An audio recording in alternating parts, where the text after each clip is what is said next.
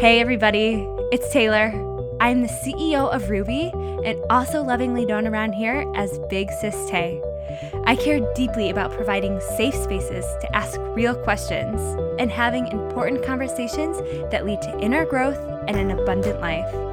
In these weekly five minute episodes, I respond to questions directly shared from the young women in our community. Of course, all opinions are my own and are meant to simply provoke new thoughts and spark fresh conversation. I'm happy you're here, and I hope you take away something new today. Hey, everybody. It's a new week, a new day. Here we are. I hope wherever you are that you are doing well today. I, as you know, love to just take these times to share with you just a snip snippet i almost said a snidbit a snippet of information inspiration that can hopefully support you along your journey wherever you may be. And so i'm going to go ahead and just share along today's question brought in by sarah. Here it is if you could ask one question that would improve the quality of your life, what would it be? What is one question to ask yourself to improve the quality of your life? Man, I love questions. I am an avid question question asker. I think that questions provoke curiosity and wonder and they help us just go through life as learners and that is really the trick to becoming the best versions of ourselves is the willingness to learn and to become. And so, Sarah, I love this question. So, again, as an avid question asker, I really have a lot that I could choose from, but there is one that came to mind today that I think is worth sharing. And that is the question why do I do the things I do? I'll say it again. Why do I do the things I do?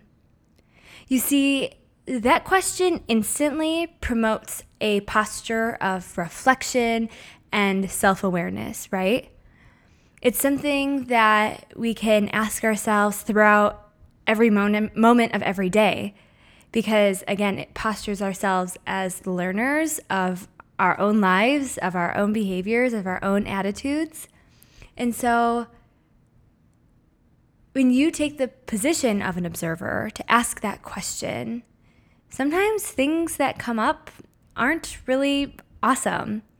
Sometimes, if you ask yourself, why did I just do that? What's revealed is, ooh, I was trying to make her jealous of me because I felt insecure. Sometimes, if you ask it, you you might see, oh, I was talking to that person with that tone of voice because I was really angry because I didn't feel seen. So I was being passive aggressive. You know, those are just random examples and it's not always a bad thing and those aren't even bad things. I don't want to put a label on them, but they're sometimes could be beautiful things of why why did I give my friend that really thoughtful gift? I did it because I loved her and I realized about myself that when I love someone, I want to share my love through gifts. Again, random examples. But when we ask ourselves, hmm, why did I do that? Why do I do the things that I do?